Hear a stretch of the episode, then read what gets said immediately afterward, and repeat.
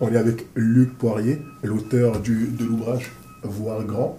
Je vous conseille d'aller le prendre, d'aller le lire. C'est une histoire incroyable. Une personne extraordinaire. Et là, je pèse vraiment mes mots. J'ai vraiment beaucoup apprécié votre parcours. Dans ce livre, j'ai appris beaucoup de choses. L'humilité, une vision et surtout euh, un parcours, euh, on va dire, exceptionnel. Et ça, on pèse nos mots. Vous, vous êtes venu justement euh, d'une situation familiale qui était assez complexe. comme vous le dites, vous étiez avec votre mère, donc dans un HLM, mais très tôt d'ores et déjà, vous avez commencé justement à pouvoir exceller et à vous lancer dans l'entrepreneuriat. Donc là, moi, je suis en train de faire mon livre L'ADN d'un outsider. Je vous ai rencontré par hasard à une conférence où il y avait euh, vous-même et Mark Fisher. Et j'étais vraiment bluffé par votre histoire. J'ai dit, ok, c'est un outsider. C'est ça que j'appelle un outsider et c'est ça que j'appelle un entrepreneur. Bon, en anglais, the DNA of underdog, comme on dit. En tout cas, je vais, je vais pas prendre plus de la parole. Je vais quand même vous laisser vous présenter.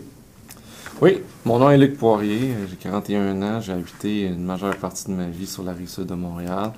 Euh, j'ai commencé très jeune à, vendre des bonbons à 10 ans, en fait. C'est de même que, que j'ai commencé un peu ma, vie d'entrepreneur. Donc, j'allais dans des grands magasins, des, des Kmart de ce monde, aujourd'hui des Walmart. Euh, puis euh, j'achetais des gros bundles que je revendais à l'unité. Puis j'ai appris mon, premier principe d'affaires qui était d'acheter en gros et de revendre en plus petit. Avec l'argent que je faisais avec les bonbons, en plus d'acheter d'autres bonbons pour faire d'autres argent, ben, j'achetais des, des, des, cartes de hockey, qui était ma passion. Ma passion, c'était le hockey. Donc j'achetais des cartes de hockey. Puis au fil des années, j'en avais tellement accumulé. Euh, rendu à 14 ans, j'ai décidé d'en faire un commerce. Donc j'allais dans des foires de collectionneurs où j'avais un kiosque, une table où j'exposais mes cartes et tout ça. Puis euh, c'est le même que j'ai vraiment euh, compris la mentalité d'entrepreneur, puis j'ai jamais lâché à partir de là. Donc 14 ans, j'ai fait ça. 16 ans, j'ai commencé à importer des chandails, des casquettes d'équipes de sport américaines, dont basketball, baseball et football. Puis euh, je revendais. C'est un peu moi qui qui a, amené la mode des yo, des hip-hop ici au Québec à l'époque, parce que moi j'écoutais de la musique rap, puis je voyais les les rappers qui mettaient qui commençaient à mettre des casquettes des Raiders, par exemple. Tu avais West Coast, East Coast, puis euh, tout ça. Donc, euh, c'est un peu comme ça aussi j'ai commencé. Puis par la suite, ben, j'ai vu qu'il y avait la micro-informatique et je me suis lancé en micro-informatique à 18 ans. Donc, j'avais un BPS, un Bulletin Board System qui était comme Internet, mais avant Internet. Puis par la suite, j'ai acheté de l'immobilier, puis ça n'a jamais lâché. J'ai eu plus de cinquantaine de compagnies euh, à travers ma vie. Aujourd'hui, à peu près 30 compagnies qui, que j'ai encore. Beaucoup dans l'immobilier, beaucoup, beaucoup. Mhm. Euh, mais un peu aussi dans toutes sortes de domaines très innovateurs. Aussi, beaucoup de développement durable parce que je veux laisser ma trace avec mes enfants, redonner au suivant un monde meilleur, etc. Donc, c'est pour ça que j'ai beaucoup de compagnies présentement qui, sont euh, dans le développement durable puis l'économie sociale. Donc, euh, c'est un peu ça. Donc, c'est un, peu euh, une grosse présentation, là, mais je vous conseille de lire mon livre pour avoir plus de, de, de, mes nouvelles, en fait, de, ma biographie. Mais d'ailleurs, dans votre livre, vous parlez d'un projet que j'ai vraiment beaucoup aimé. C'est le mode de construction Upbrella, oui, qui, est, qui minimise les coûts, qui fait des économies, qui est mieux pour l'environnement. Et en fait, ça, ça se rattache à vos valeurs. Ce que j'ai beaucoup aimé dans votre livre, c'est que vous parlez de valeurs. Oui, à un moment, vous avez parlé euh, d'une histoire pour justement remporter euh, un terrain. On vous avait euh, demandé d'être un petit peu corruptible pour 100 000 dollars et vous avez refusé malgré les millions et tout ça parce que vous êtes attaché à vos valeurs. D'ailleurs, des valeurs qui ont été enseignées par votre mère.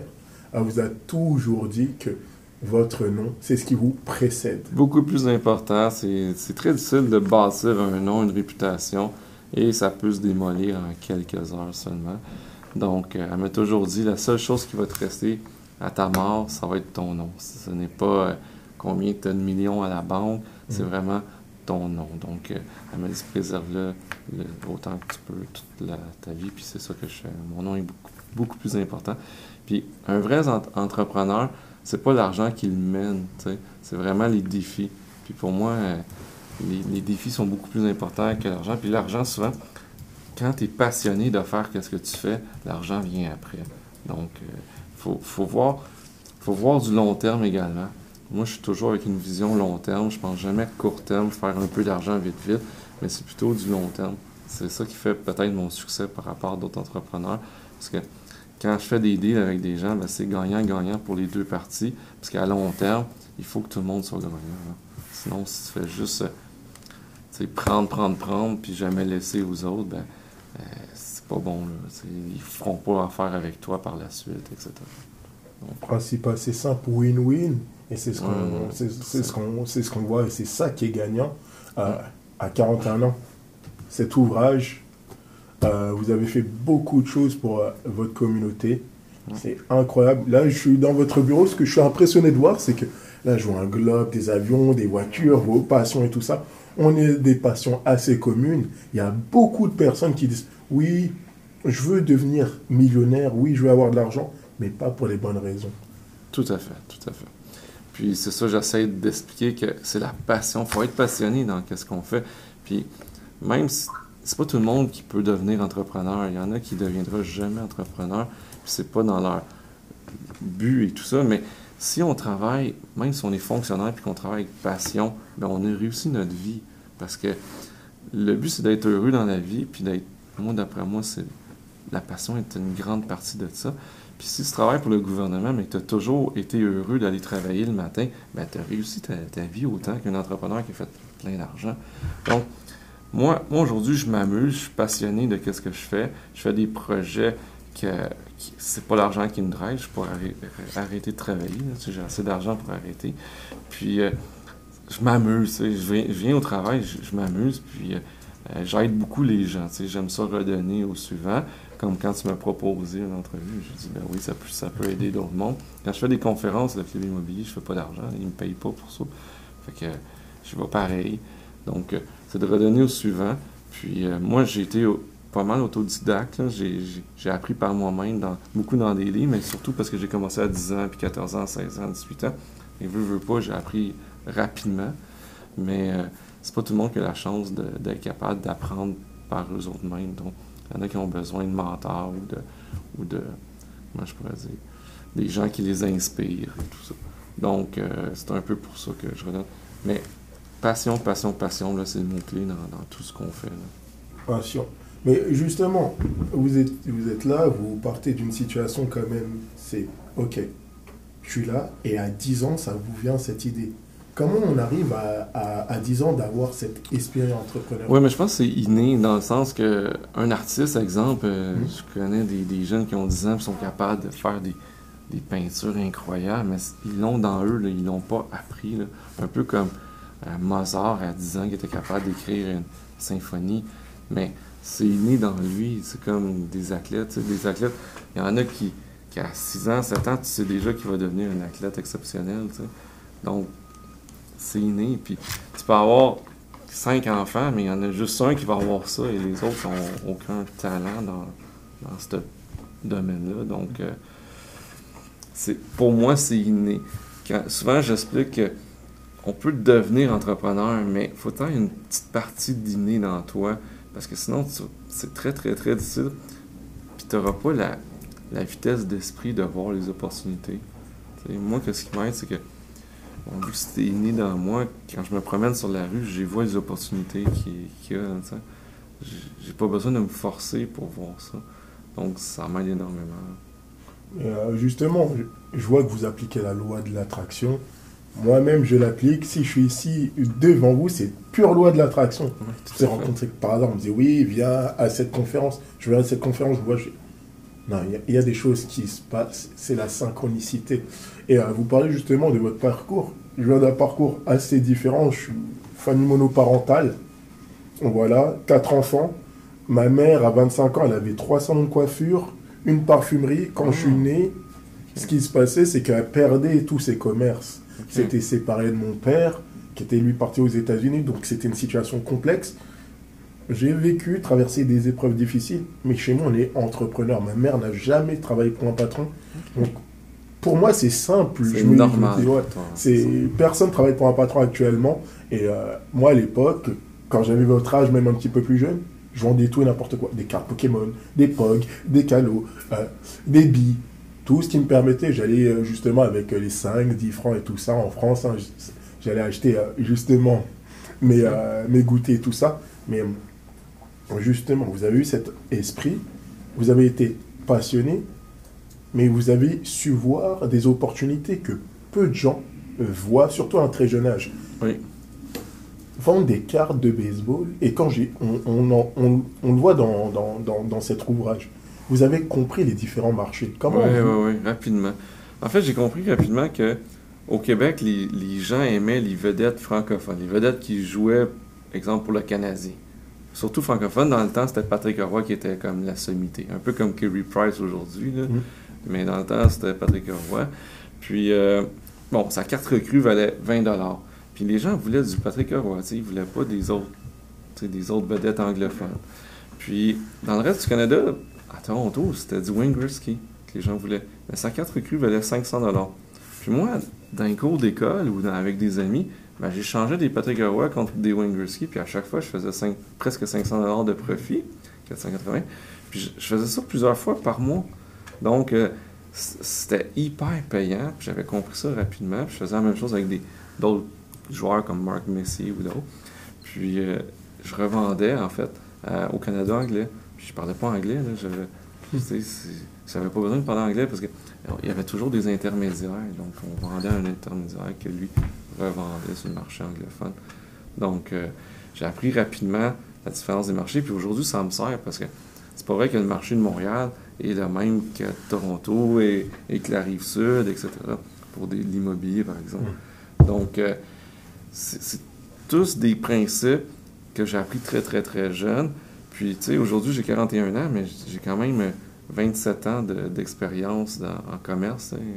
Ça fait que souvent, il y en a qui commencent à travailler, à être euh, entrepreneur à 40, 45, 50 ans, mais c'est sûr que c'est difficile d'apprendre parce que moi, j'ai appris très, très jeune, c'est beaucoup plus facile d'apprendre jeune. Et quand on est plongé là-dedans, à 24 heures sur 24, là, c'est ça que je faisais de 14 ans jusqu'à maintenant. J'étais là-dedans. J'ai comme tombé dans la potion, comme on dirait. C'est ça, votre passion, votre obsession. Est-ce que c'est votre obsession, justement, euh, qui euh, vous a poussé à parfois sortir de votre retraite vous, avez- vous êtes Comme vous êtes libre, en, liber- en liberté En fait, le, sous-titre du livre s'appelle Leçon d'affaires de vie de liberté.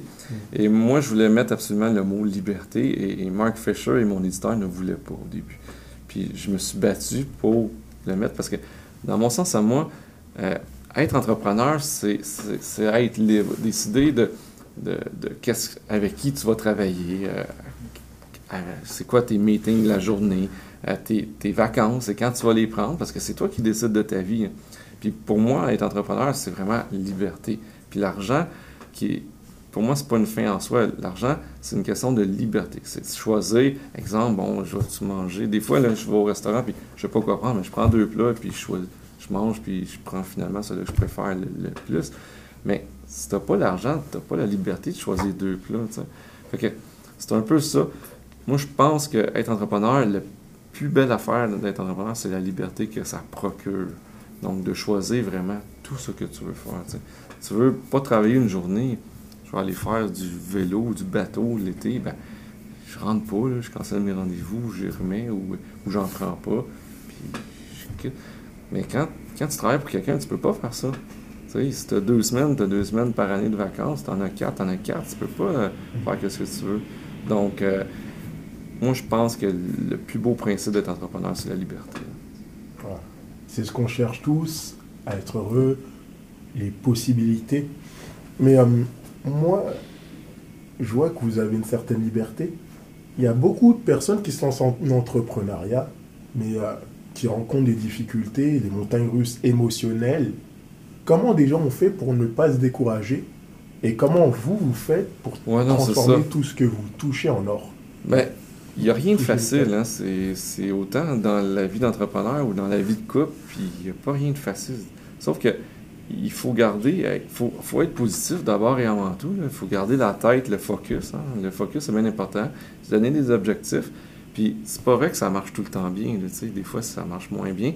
Et des fois, ça marche beaucoup mieux qu'on pensait que ça allait arriver. Euh, mais n'y a rien de facile. Il ne faut pas se décourager. Il faut aies une mentalité d'entrepreneur qui fait que tu ne te décourages pas quand c'est difficile et tu travailles deux fois plus pour passer à travers. Tu sais, les grands athlètes là, sportifs, là, ça n'a pas été facile, nous autres non plus. Il faut, faut, que tu travailles. Puis on envoie des, des, vedettes qui ont été choisies au premier round, puis ils, ne font pas la ligue parce qu'ils travaillent pas, puis ça s'amuse. C'est souvent des jeunes. Il faut travailler, il faut, faut, faut, jamais lâcher, puis il faut être positif. Puis généralement, inconsciemment aussi, faut, faut voir grand, puis veut, veut pas, c'est un peu comme la loi de l'attraction. On dirait que ça, ça arrive, puis tous les casse-têtes se mettent en place, puis on finit par arriver, puis ça fonctionne. Et c'est souvent quand, quand, quand ça va pas bien qu'on est créatif. Quand ça va trop bien, c'est comme souvent les couples d'aujourd'hui, les deux travaillent, puis ils n'ont pas le temps de rien faire. Ils arrivent à la maison à 6 heures parce qu'ils ont été chercher les enfants en garderie, puis ça coco, coco, mange rapidement, se couche les enfants rapidement. Ils n'ont pas le temps de prendre le temps de vivre. Mmh. Mais en entreprise, moi, je, prends beaucoup de vacances, puis je prône que c'est important les vacances. Puis quand j'étais jeune, je prenais jamais de vacances.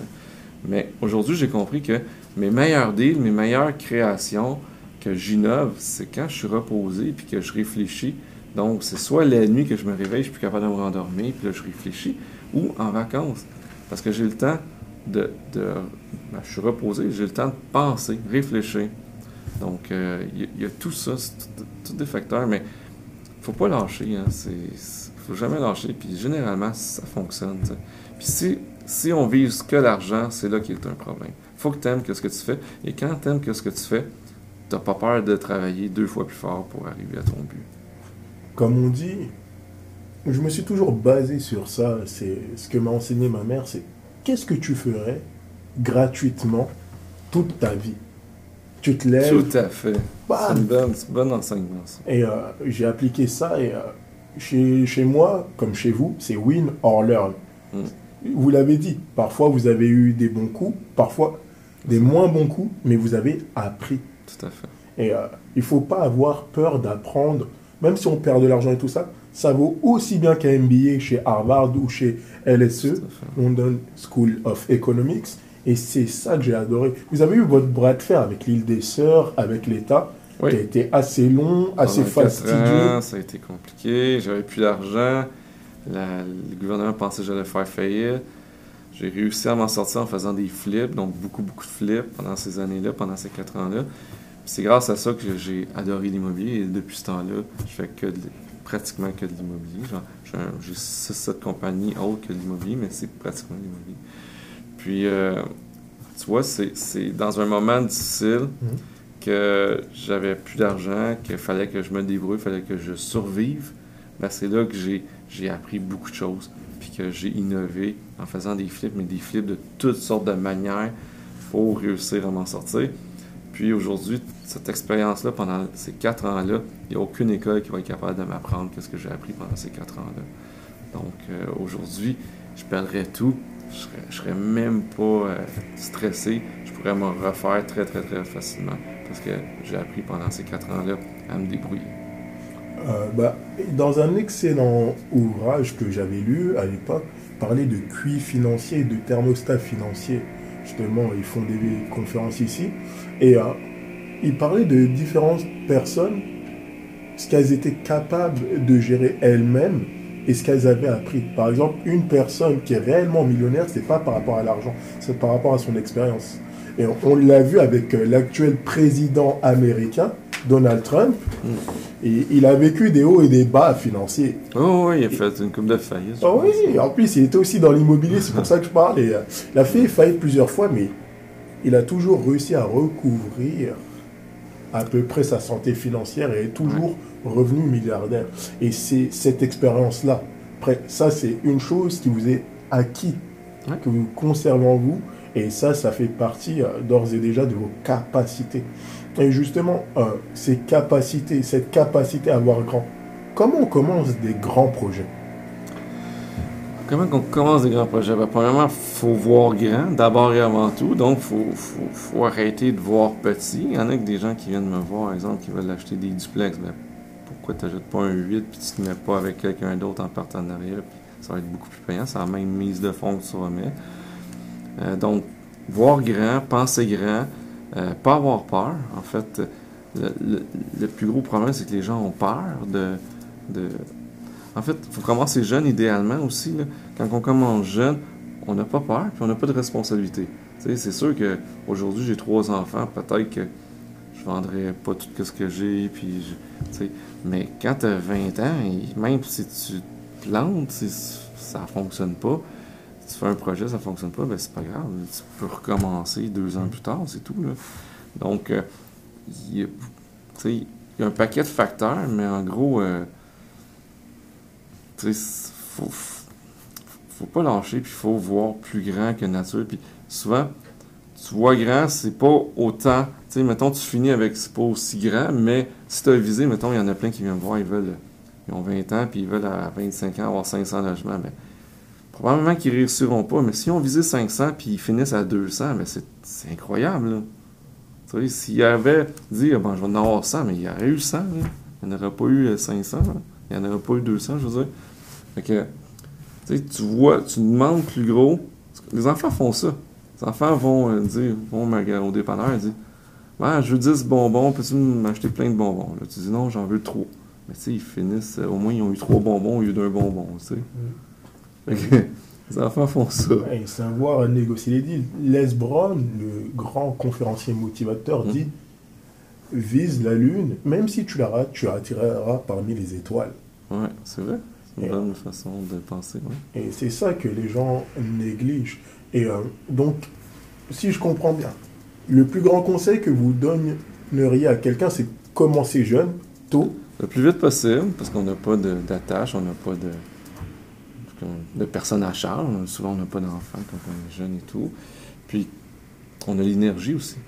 Tu sais, c'est sûr qu'il y en a qui finissent, euh, qui partent leur compagnie à 60 ans. Mais c'est sûr que t'as pas, euh, tu peux pas travailler. Moi, quand j'avais 18 ans, je travaillais du matin au soir. J'arrivais chez moi, je me couchais, puis le lendemain matin, je retournais travailler. Donc, c'était 17-18 heures par jour.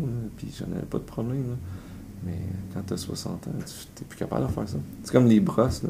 À 18 ans, tu brosses, puis le lendemain, tu es au travail. Mais à 40 ans, je brosse plus. c'est un, peu, euh, un peu la même chose. Donc, commencer le plus jeune possible. Puis aussi, tu sais, il n'y a rien de facile dans l'entrepreneuriat. C'est, pas facile, mais dans la vie, il n'y a rien de facile. Puis, tu sais, Ford, dans ma préface du livre, ça dit, euh, Henry Ford, il dit, faut pas oublier que les avions s'envolent contre le vent.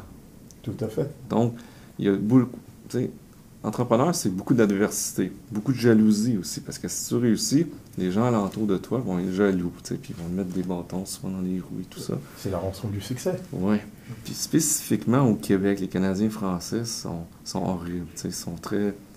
Ils jalousent tout le monde qui réussissent. Puis faire de l'argent au Québec, quand tu es français, quand... moins une mentalité anglophone, là, ça c'est. Les gens de Westmount, il n'y en a pas de problème. Tu fais de l'argent, tant mieux. Puis tant mieux parce que tu en fais profiter tout le monde. Et moi, j'ai cette philosophie-là que tant mieux si plus de monde font de l'argent parce que alentour, tout le monde en profite. S'il y avait plus de riches au Québec, ben, il, y aurait, il y aurait moins de pauvres parce qu'il y aurait plus de jobs pour les pauvres. C'est pas compliqué. là. Tout à fait. Fait que, mais c'est une mentalité un peu, nous, des Canadiens français, c'est c'est à cause de l'Église qui dominait, euh, le clergé, en fait, qui dominait. Puis tu n'avais pas le droit de, de, de faire de l'argent, c'était mal vu, il fallait que tu donnes à l'Église, puis là, il fallait que tu fasses beaucoup, beaucoup d'enfants, puis tout La ça. dîme, etc. Ouais, c'est ça. vœu de pauvreté. Après, ça, s'est imbriqué euh, dans, Dans la culture, ouais, ça. Mais ça, ça change tranquillement grâce à bon, des gens comme moi et d'autres qui parlent de la richesse ouvertement, mais euh, c'est pas comme la mentalité anglophone encore. là. Donc là, vous parlez beaucoup de mentalité anglophone.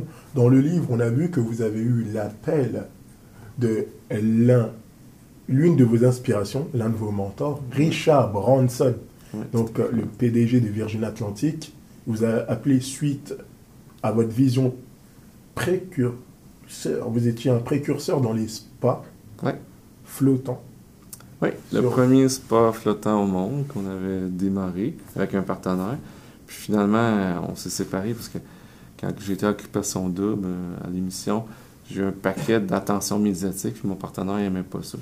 On s'est tout simplement séparés. Lui, il a continué le projet ça a super bien été. Ça a été euh, une renommée mondiale. Et Richard Branson, dans, dans un party de la F1, donc euh, il avait réservé le spa, il est venu lui-même personnellement. Il a adoré le concept. Puis il a appelé mon partenaire, puis il dit J'aimerais ça l'ouvrir partout dans le monde. Je te donne une marge de crédit illimitée. Donc, si ça t'intéresse, on est 50-50. Mon partenaire, qui était beaucoup, beaucoup plus vieux que, que moi, euh, m'appelle, qui était à la retraite. euh, Mhm. Puis il m'appelle, il dit Écoute, j'ai eu cette offre-là.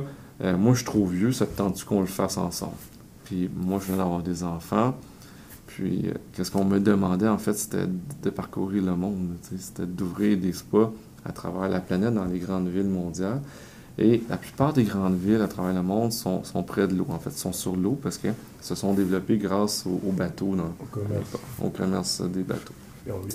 Donc, euh, c'était une décision un peu difficile parce que j'ai mon mentor que, que, que j'adore. C'est, d'après moi, c'est un des, des grands, sinon le plus grand entrepreneur de- de- des dernières années. Mhm. Puis, euh, qui me propose quelque chose. Puis, tu sais, c'est un domaine très payant aussi. Les spas, c'est hyper payant. Puis intéressant parce que j'aurais voyagé. Tu sais, s'il m'avait proposé ça dix ans auparavant, j'aurais dit oui euh, sans me poser de questions. Mais là, avec des enfants, tu sais, Mhm. trois enfants, dont deux en bas âge, euh, c'est une autre histoire. Tu sais, ma famille est plus importante que n'importe quel argent. Puis euh, j'ai décidé de choisir la famille plutôt que, que, que mon rêve. tu sais. Fait que c'est un peu ça. Euh, c'est toujours ces valeurs, de toute façon, qui vous apportent le succès que vous avez aujourd'hui. Ouais. Et ce succès va perdurer. Et quand je dis perdurer, c'est que je crois que ça va perdurer. Et je vous envoie justement tous mes sentiments que ça perdure. Mais euh, Richard Branson, c'est l'une de vos inspirations. On voit aussi que il est très épanoui dans sa vie, fait beaucoup de choses. Ouais. Euh, Il y a des entrepreneurs qui, sont, qui ont tout autant de succès en affaires, mais euh, du côté familial, du côté euh, vie personnelle, ils sont un petit peu plus creux. Et euh, quelles sont justement vos autres inspirations, vos autres mentors dans la vie? Et euh, en plus, vous me parlez du côté anglophone. Comme par hasard, c'est un anglophone, donc il voit assez large. Ah, ouais. Il n'y a pas de problème avec l'argent. Mais en fait, euh, pourquoi j'aime Richard Branson par rapport à tous les autres, c'est côté familial. En fait, il n'y a pas grands entrepreneurs euh, mondiaux là, qui ont été connus mondialement que- qui ont une vie familiale équilibrée. OK? Souvent, la vie fa- familiale est délaissée au profit de l'entrepreneur. Euh, deux, deux, deux exemples très probants, c'est Elon Musk puis euh, Steve Jobs que, que c'est des sommités. bon, les gens vont dire que c'est c'est les plus grands entrepreneurs de- des 50 dernières années. Oui, mais moi, c'est pas mes mentors parce que au niveau personnel, leur vie est exécrable. Mhm. Autant les deux, là, c'est- c'est c'est de la grosse merde leur vie. Euh, donc, euh, moi, ça m'attire pas, ça, parce que c'est très facile, puis j'en connais beaucoup d'entrepreneurs euh, québécois qui ont, exemple, qu'on a parti ensemble, puis qui sont devenus, euh, dont un de mes, mon meilleur ami quand on était jeune. Aujourd'hui, il y a plus de 15 000 employés. Extrêmement riche, il est probablement milliardaire aujourd'hui. Mais sa vie est horrible, familiale. C'est fou. Sa femme, elle pleure tout le temps parce qu'il n'est jamais là. Il y a deux enfants qui ne voient jamais, jamais, jamais. Euh, son, son grand-père, en fait, le père de sa femme me demande fait quelque chose, Luc, essaie de le raisonner parce que ça n'a pas de bon sens, là, que c'est un peu ça, là. Il n'y a pas grands entrepreneurs qui réussissent les deux côtés, Les grands entrepreneurs, je parle, il n'y en a pas beaucoup. C'est Ok. pour ça que je suis en train d'en regarder euh, deux principalement. Moi, je suis de la jeune génération, je suis là. Il y en a deux qui me passionnent. Il y en a un, c'est Gary Vaynerchuk, réseaux sociaux. Lui, il se concentre toute la semaine sur son business et tout ça. Et euh, le week-end, il déconnecte tout. C'est c'est- c'est vraiment famille, famille. On le voit plus et tout ça. Et il y a, euh, je ne sais pas si vous le connaissez, euh, Grant Cardone. C'est l'un des top coachs en vente. Et lui, c'est vraiment famille, famille. Donc, même son business, toute la famille est imbriquée. Il est là, il est toujours avec ses deux filles. il est toujours avec sa femme. Tous ses rendez-vous, il y a beau, sa ça, femme. beau. Donc il voyage avec sa femme, ses deux filles. Même parfois il est là, il est en train de faire une vidéo, on voit sa fille, il dit oui, tu peux nous- nous dire qu'est-ce que tu en penses? Et on voit sa petite fille, elle vient dit bon, j'en pense ça. Donc c'est une leçon qu'elle vous donne. Et tout ça, c'est- J'aime beaucoup ça. Et l'aspect familial, c'est ce qui nous permet aussi de nous ressourcer Tout à fait. et de voir beaucoup plus grand et de voir grand comme dans cet ouvrage. Quand on est bien à la maison, on performe mieux au travail également. Tu sais, quand t'as pas à te soucier de rien, puis que t'as une bonne femme, ça va bien, tu t'as ta tête tranquille, ben, tu peux mettre ta tête beaucoup plus au niveau des affaires. Et moi, depuis que j'étais avec ma femme, ça fait 8 ans, ben, depuis 8 ans, ma carrière est comme ça. Ah bah, ah bah, continuez comme ça. Est-ce que vous avez des grands projets pour l'avenir? Parce que j'ai vu que d'ores et déjà, vous, avez, vous allez construire une autoroute. J'essaie de construire un pont, en fait, Ah. euh, privé, euh, à Sorel, entre Sorel et la Rive-Nord. Puis, euh, à date, ça va super bien. C'est une idée que j'ai lancée comme ça quand il y a eu la grève des traversiers, là, un an, et, ouais, à peu près un an. Puis, j'ai décidé de trouver une solution. Puis, j'ai lancé l'idée d'un projet de pont. Puis, à ça va super bien. Donc, ça se peut que ça fonctionne. Euh, ce serait le premier pont privé au Québec de l'histoire. Euh, j'ai ça comme grand projet. J'ai aussi l'hôpital Children que je viens d'acheter au mois de décembre, qui va être euh, ben, démoli en grosse, grosse partie et reconstruit avec plusieurs tours. Donc, ça s'en vient ça dans les prochains mois. J'ai aussi une, une idée d'une tour de grande hauteur, que je peux pas trop parler, mais vraiment de grande hauteur qui qui s'en vient. À date, ça va bien. Euh, sinon, euh, j'ai beaucoup de terrain. Les gens, tu sais, mon core business, c'est vraiment les terrains. C'est moins sexy, tu de dire que je fais du terrain que construire un édifice au centre-ville. Mais c'est beaucoup, plus payant également. Donc, euh, moi, je préfère continuer mon core business qui est les terrains, puis m'amuser dans différents autres projets comme le pont, par exemple, ou d'autres. Donc, c'est un peu ça. Mais mon but, euh, c'est pas de grossir en termes de, de ou d'effectifs. Euh, au contraire, je prends minimum 4 mois de vacances par année, puis je veux augmenter ça à 5 mois, 5 mois et demi. Donc, euh, je veux pas, je veux pas nécessairement devenir gros, gros, gros, gros. Ça n'a jamais été mon but. Au contraire, j'essaie de rester la, structure la plus simple possible. Puis, j'ai pas vraiment d'employés. J'ai un employé que vous avez vu, Arthur, c'est tout. j'ai pas, pas d'autres employés, puis je veux rester comme ça. Je donne tout en sous-traitance. Donc, je peux travailler de partout dans le monde. Puis c'est difficile de garder cette structure légère comme ça, malgré mes projets qui sont quand même immenses. J'ai des chiffres d'affaires de plusieurs dizaines de millions par année. Fait que c'est difficile, mais en même temps, c'est ça qui fait que le mot liberté sur mon livre prend tout son sens. là. Euh, là, on l'a vu. Et vous parlez justement aussi de l'histoire de Jean-Paul Getty. Jean-Paul Getty faisait tout dans sa voiture. Pourtant, il était multimilliardaire. Ouais. Et l'un des plus grands multimilliardaires. Donc, Ouais. structure assez simple, simple, épurée, Tout Et- efficiente. Tout. Efficacité et la science de l'efficacité. Donc, quand vous faites un truc, ça doit maximiser. J'aime beaucoup ça. D'ailleurs, quand vous avez maximisé, vous avez maximisé plusieurs projets, selon vous, quelle a été votre plus grande réussite en affaires? Je sais que votre plus grande réussite, c'est votre famille. mais Oui, oui. Puis en affaires, je dis tout le temps, c'est le prochain projet. fait que j'essaie tout le temps de, de faire des, des meilleurs projets, des plus gros projets de plus en plus. Euh, écoute, j'en ai eu tellement, mais dans toutes sortes de domaines, tu sais.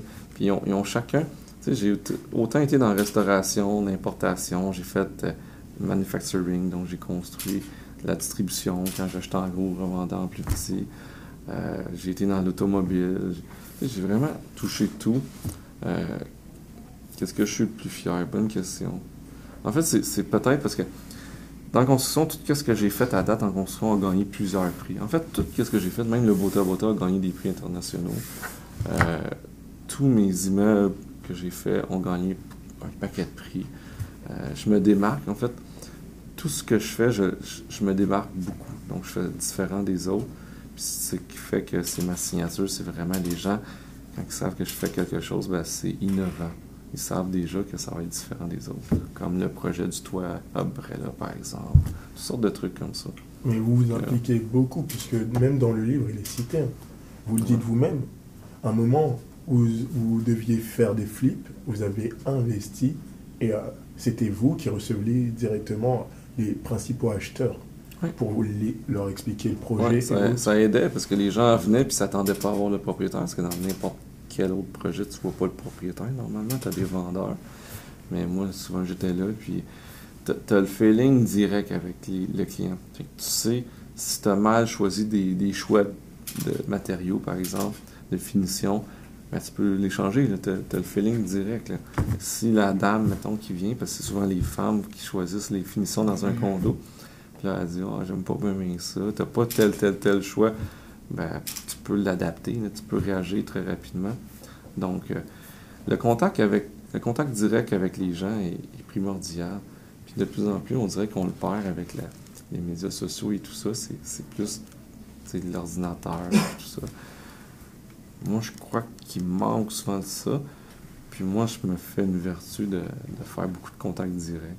Un peu comme quand je vais euh, faire les conférences, comme quand on s'est connu, ben, pas payer pour ça, mais quand je vais là, je rencontre un paquet de gens comme, comme vous autres, tout ça. Donc, euh, c'est un peu ça. c'est justement, moi, euh, c'est dans ce projet que je suis, je suis conférencier, donc j'aime le contact humain, j'aime donner de l'énergie, c'est tout un mood, ça, ça permet de ressourcer. Mm. Et euh, justement, c'est ce que j'ai apprécié. Vous avez partagé votre histoire. Votre histoire m'a tout de suite inspiré, m'a parlé. Je dis OK. Et en fait, j'ai vu euh, une certaine similitude. J'ai dit OK, donc lui, il a fait. Il a vendu des cartes, j'ai vendu des cartes. Il a vendu des bonbons, j'ai vendu des bonbons. ok, il, est, il a commencé euh, le hockey à un certain âge, j'ai commencé le basket à un certain âge. Voilà. Euh, au début, on était sous-estimé, c'est ça. C'est ce qu'on appelle justement un outsider, sous-estimé. Après, vous êtes passé à une autre étape, à une autre étape, à une autre étape. Et j'aime beaucoup votre détermination, votre flair, mais surtout aussi le fait est que vous avez la touche de vitesse. Comment on fait pour avoir une confiance inébranlable en soi-même? Wow. Ben ça, il faut la travailler. Quand j'étais jeune, là, on vu que je m'habillais pas bien, puis que j'avais des grosses lunettes, tout ça, il y avait beaucoup d'intimidation. Puis, c'est plate parce qu'aujourd'hui, ils disent faut pas avoir d'intimidation, faut, faut, faut enrayer ça, mais en même temps, l'intimidation que j'ai eue, moi, ça m'a permis de me faire une carapace puis de devenir la personne qui, qui a pas peur aujourd'hui de personne.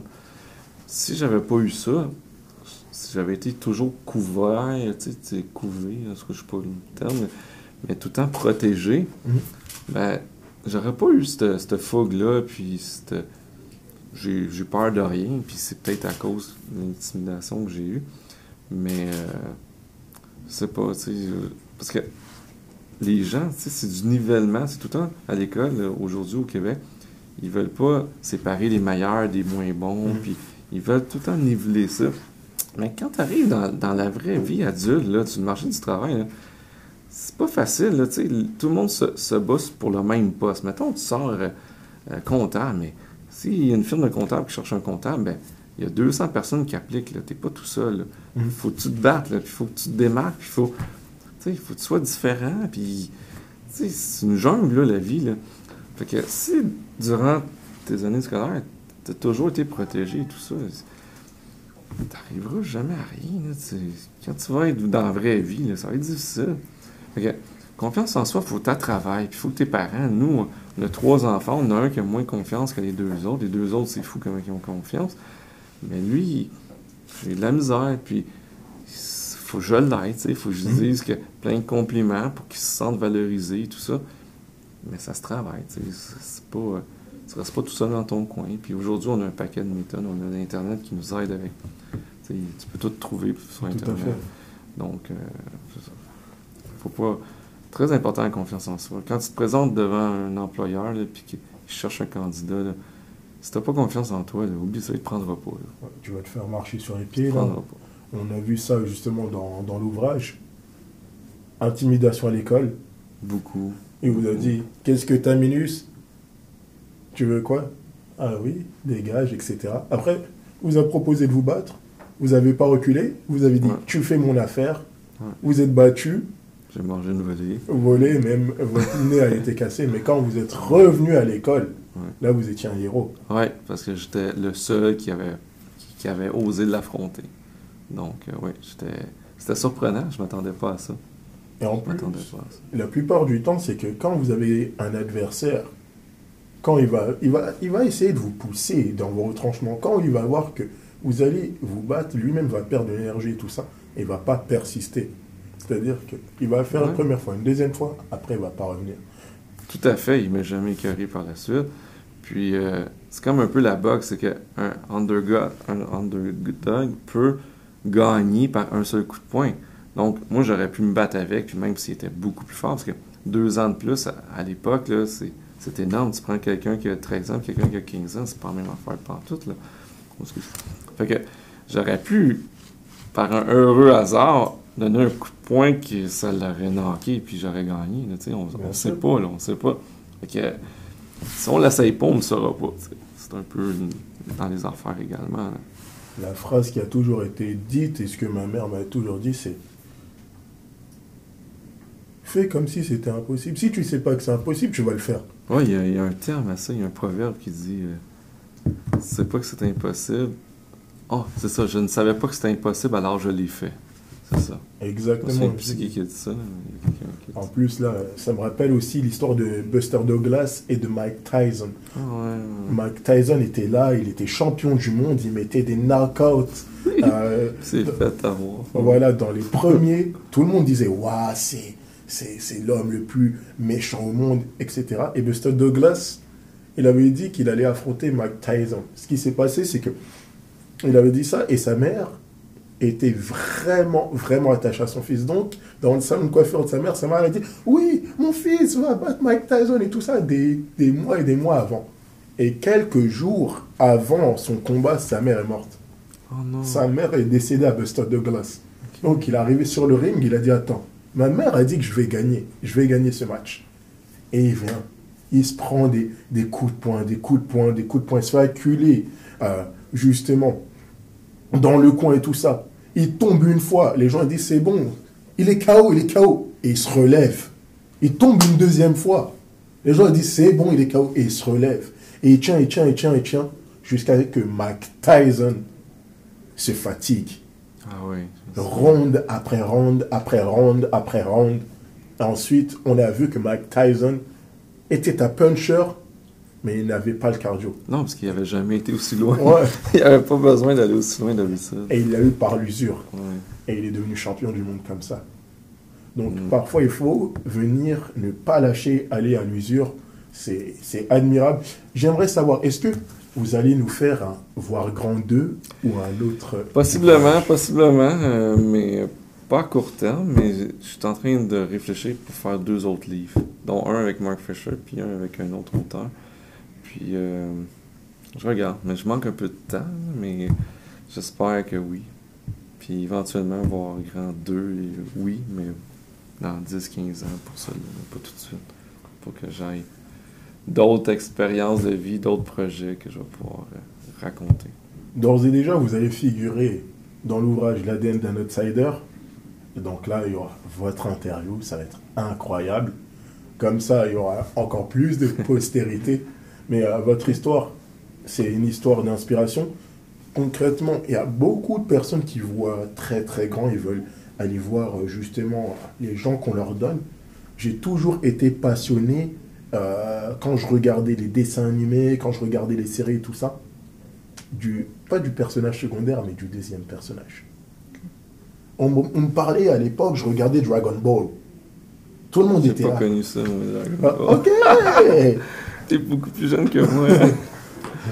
Dragon Ball, c'est l'histoire des Super Saiyans. Le personnage principal, c'est Sangoku. Sangoku est là, hop. Et mais le deuxième personnage, Vegeta, il est là et il travaille plus que Sangoku. Ok, ok, ok. beaucoup plus dur que Sangoku. Mais tout le monde est là. Ouais, Sangoku, il y a toujours le personnage principal qui a toutes les qualités et tout ça. Moi, j'aime être travailler dans le noir, grind. Parce que les gens sont là, voient votre succès. Il y en a certains qui vous adorent, qui vous adulent. Il y en a d'autres qui vous détestent. Il y en a d'autres qui... Mais ils ne voient pas ce qu'il y a en dessous de l'iceberg. Ah, puis ils Le voient pas ça, non plus les sacrifices que j'ai fait pour me rendre là, là. Les gens disent, bon, on sait bien, t'as de l'argent, mais oui, mais ils savent pas là, par quoi j'ai passé, là, puis qu'on mangeait à peine les, les fins de mois, on allait dans les soies d'église pour ramasser des trucs à manger. savent pas tout ça. Tu C'est facile de dire. Ben, c'est comme n'importe quoi. hein, Une fois que c'est fait, ah, c'est facile, mais te rendre là, c'est mon pain à manger. Et il faut se faire plaisir. Moi, je vois que vous êtes là, vous avez un certain style de vie, et c'est ça qu'il faut. Moi, Tout à fait. Moi, je dépense, puis euh, j'ai pas peur de montrer que, avec mes voitures et tout, que je fais de l'argent. Mais, mais bon, c'est pour le Canadien français au Québec, je suis un des premiers. les gens ont peur de montrer leur richesse. Euh, les anglophones, c'est moins grave, mais tu sais, c'est- Canadien français, là. Mais tu sais, je suis dans la nouvelle génération. Les gens de 60 ans, ils montrent pas leur richesse. là. Oui, mais euh, le fait est, c'est que avoir de la richesse, ça permet aussi de pouvoir, comme vous avez dit, D'aider les autres. d'aider les autres. Ouais. Henry Ford, s'il n'avait pas fait son 5 dollars a day, les gens ils auraient eu un cadre de vie aux États-Unis encore moins jusqu'à présent. C'est lui qui a démocratisé le 5 Mhm. dollars a day, augmenté justement les salaires et autres. Et ça lui a permis, de, en plus, de trouver des débauchés pour sa forte T. Hmm. Et c'est exactement ça. Et c'est normal. Vous voyez Regardez, checkez. Ma chemise, bouton de manchette, les dés. Non, je joue pas au hasard. Il y a écrit ambition. Je Oui, n'ai pas- ça, je ça. n'ai vraiment, vraiment, vraiment pas peur. Euh, montre. Là, vous voyez, vous pouvez aller voir Voistock Europe. C'est une édition limitée. C'est normal. Il n'y a rien pour vous arrêter. Là, actuellement, je suis avec Luc Poirier. Incroyable son histoire. HLM, ça a été difficile et autres. Je viens d'un endroit qui est encore moins, euh, un petit peu plus sombre, parce que moi je viens des quartiers à Paris. Je suis noir, donc j'ai voilà. j'ai des préjugés. Famille de quatre enfants, monoparental. Je suis le dernier. Je- quand je suis né, j'étais très très très malade, donc euh, asthmatique, eczéma, etc. Mais ça m'a pas empêché de faire mes sacrifices. Non, non, c'est ça. Et l'adversité, c'est ce qui fait. Comment vous avez construit justement le, un terme, la résilience? Ben, c'est, ça a commencé jeune, hein, en étant pauvre, là, veux, veux pas, euh, t'apprends très vite la résilience, puis t'a- t'apprends tout ça, là, tu sais. Donc, euh, ça s'est fait graduellement. Si j'avais venu d'une famille riche ou avec des moyens, puis du jour au lendemain, tu viens pauvre, c'est bien plus difficile quand Mm. tu quand, quand ça se fait naturellement que t'es pauvre, puis que tu vis dans, dans, dans la merde et, et tu te fais intimider à journée longue, ben, ça se fait automatiquement sans, sans t'en rendre compte. C'est pas comme. Tu sais, aujourd'hui, retourner pauvre, vu que je l'ai déjà été, c'est moins pire, mais quelqu'un qui a toujours été riche qui tombe pauvre, c'est difficile. là. Donc, euh, c'est un peu ça. Il y en a justement, parce que moi je viens euh, euh, des banlieues parisiennes. Et euh, Je pourrais pas euh, parler encore longtemps parce que j'ai des rendez-vous. on va avec deux, deux petites minutes. Moi je viens des banlieues parisiennes et il y en a justement. Toutes ces adversités, ça les autodétruit. C'est pour ça que votre exemple, c'est un exemple probant. J'ai vraiment adoré. En tout cas, Luc, je vous remercie de m'avoir accueilli. Merci à vous, merci à vous, ça fait Et- un plaisir.